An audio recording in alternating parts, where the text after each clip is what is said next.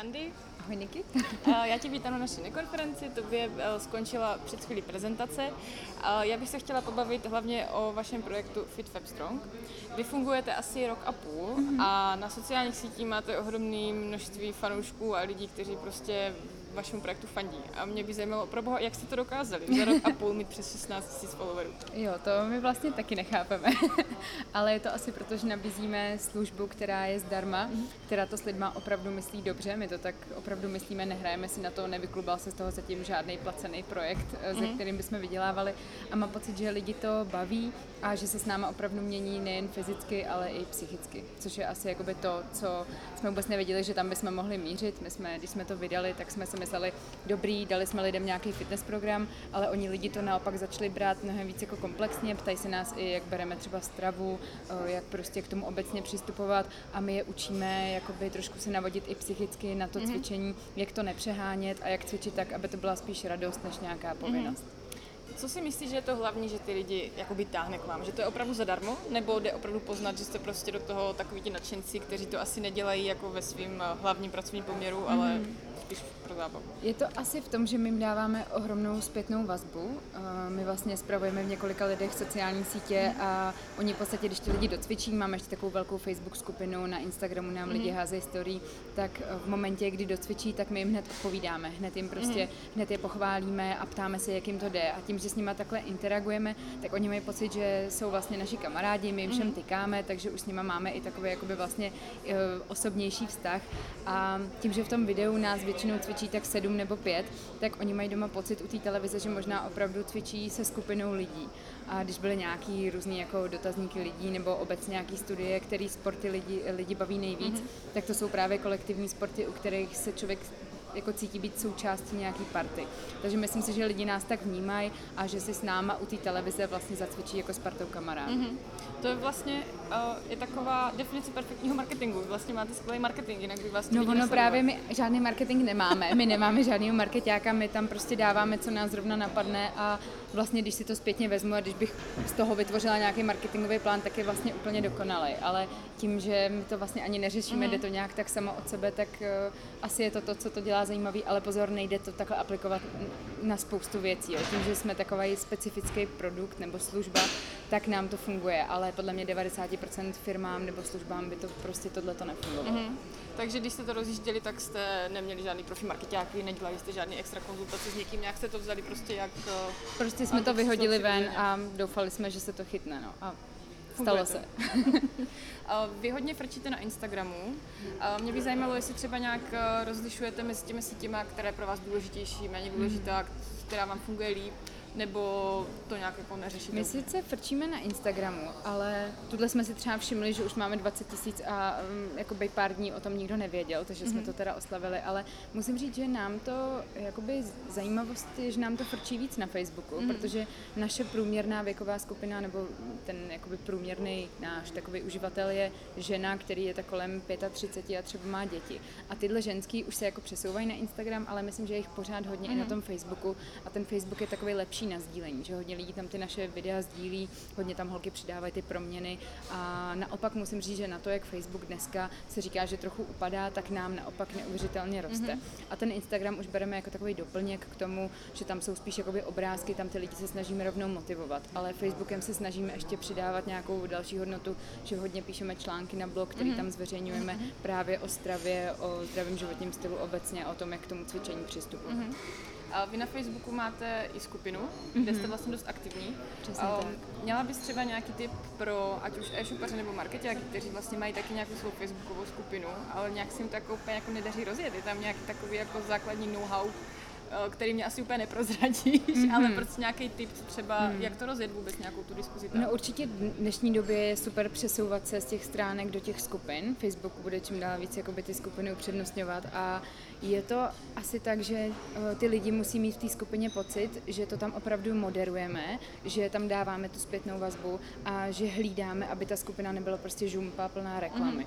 Takže my se staráme o tohleto a spojujeme, snažíme se tam jakoby ty lidi hrozně motivovat takovým pozitivním tónem, že v té skupině je třeba jakoby Mám pocit, že tam panuje hrozně dobrá atmosféra a my jednou za měsíc napíšeme jako všem takový děkovný příspěvek, že jako to tam hrozně krásně vedou, že je tam hrozně milá atmosféra, že jim za to děkujeme a takový příspěvky většinou mají úplně stovky lajků, protože se to lidem prostě líbí a opravdu nám lidi říkají, že se tam chodí zvednout náladu, že když třeba se jim zrovna nechce cvičit, tak tam napíšou holky, mě to nějak dneska nejde a dostanou tam prostě stovky komentářů, ať jako se ta holka zvedne a jde si teda zacvičit a ona teda jde a pak tam napíše ten děkovný příspěvek, jakože se teda odhodlala, takže je to tam takový plný motivace, pozitivní energie a myslím si, že to dneska lidi jako na internetu moc nedostávají. Já mám pocit, že tady těch projektů o zdravé stravě, o fitness, o pohybu, jako je v dnešní době fakt hodně a furt vznikají nové, ale vám to stejně frčí jako fakt dobře. V čem jste opravdu jiní? Jako úplně nějakou tu jednu základní věc, v čem se odlišujete od těch ostatních, kteří si to rozjíždí a prostě jim to krachne? Nevím, jestli je to úplně ku prospěchu, ale my se odlišujeme v tom, že máme jakoby tým složený z odborníků. Že tam máme tam vloženě nutriční terapeuty, fyzioterapeuty, lektory, který nějakým způsobem prošli nějakýma několika jakoby týdenníma kurzama a nejsme takový program, který by nabízel rychlé řešení. My neříkáme, zkuste detoxy, zkuste rychlé hubnutí, za měsíc hubnete. My těm lidem naopak dáváme spíš jako nějakou cestu, nějaký prostě obecný rámec, jak si to mají nastavit a chceme je naučit, aby o tom sami přemýšleli a sami se naučili nějakým způsobem jakoby nastavit si to, ať už od cvičení nebo prostě nějak stravu. A některé fitnessačky dneska jsou takový, že prostě před pár lety zhubly a rozhodly se si na tom udělat biznis a to my prostě nechceme. Je to do budoucna udržitelné točit neustále třeba nová videa, která budou zadarmo, myslím i z hlediska ziskovosti toho projektu, nebo abyste byli schopni vlastně to udržet? Určitě je. My máme jako pár partnerů, kteří nám pomáhají právě co se týče toho třeba natáčení, který je úplně neuvěřitelně nákladný, ale na druhou stranu máme vlastní e-shop a pořádáme různá víkendová soustředění, takže díky tomu ten projekt nějakým způsobem může neustále dál fungovat. My máme v podstatě jakoby 10členný tým, kterým v podstatě i Mrvére jede, každý den se o ten projekt staráme. Jezdíme tady po těch konferencích, pořádáme i jako ve firmách různé přednášky o zdraví, výživě a takový ty dny zdraví pro firmy a tak, taky děláme různé jako lekce. A myslím si, že takhle to udržitelný je a zároveň my to chceme udržet na té rovině, aby to pro nás pořád byl ten koníček. Nikdo z nás jako nestojí o to mít tohle na plný úvazek, protože za prvý já bych se z toho asi zbláznila a za druhý je to pořád v takové osobní rovině. Ty jsi ve své přednášce zmínila, že spolupracujete s nějakými influencery. Dokážeš říct nějaký takový základní kritérium, podle čeho si vůbec vybíráte, jestli ten člověk vlastně bude ten pravý pro vás? My hrozně si vybíráme jakoby normální lidi, kteří jsou jako my. Já jakoby než s někým začnu spolupracovat, tak ho třeba půl roku sleduju, abych se fakt podívala, jestli komunikuje tak, jak chci, jestli to, co jako názory, který má, za kterýma se stojí, jestli je to pro mě jako legitimní nebo ne, jestli to nejsou takový ty blogeríny, který prostě řekne, tak já jsem teda zhubla, protože jsem 2 měsíce držela nějakou dietu, tohle je pro mě něco, co vůbec našim fanouškům nechci předávat, takže my se s ní jako 100% vždycky musíme stotožnit nebo s ním a musíme se s ním sednout i lidsky, takže je to jako má to fakt přísný kritéria, neříkáme jenom OK, má 100 000 followerů, tak to prostě bere. Myslíš si, že to má do budoucna potenciál ty influencery využívat? Určitě jo, jakoby už dlouho má, ale samozřejmě jako přijde něco jiného než Instagram, přijde něco jiného než YouTube, jo? Bude se to vyvíjet a myslím si, že lidi to možná časem trochu přestane bavit. Myslím, že dneska už jako lidi jsou lehce alergický na reklamu, že ty influenceři to trošku přehánějí a berou úplně všechno. Když se tím dneska živíš, tak bohužel musíš občas i brát věci, které ti nejsou úplně přívětivý, příjemný.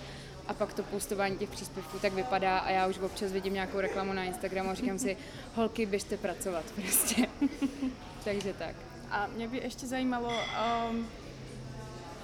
zmiňovala jsi vlastně Instagram, že spolupracujete s těma influencerema, sdílíte i třeba hodně příspěvků, ale to podle mě sebou nese i spoustu lidí, kteří asi vám úplně nepřejou ten úspěch, nebo vám nějak třeba závidí, píšou nějaký hejty, stává se to, jak k tomu přistupujete? No právě my jsme, před asi týdnem se nás někdo ptal a my jsme zjistili, že za celou tu dobu, co ten fitness program máme, jsme nezaznamenali na náš účet jakoby jediný nějaký hejt nebo blbej komentář. A pak jsme z té schůzky jeli domů a první nám přistal na Facebooku, že nějaký cviky někde provádíme, jakože tohle nám úplně nevyšlo.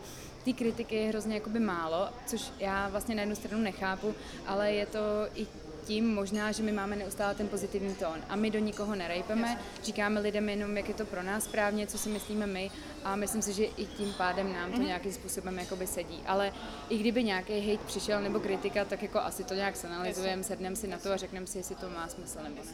Říká Andy Pavelcová z FitFabStrong.cz, děkuji za rozhovor, ať se daří. Já taky děkuji, mějte se.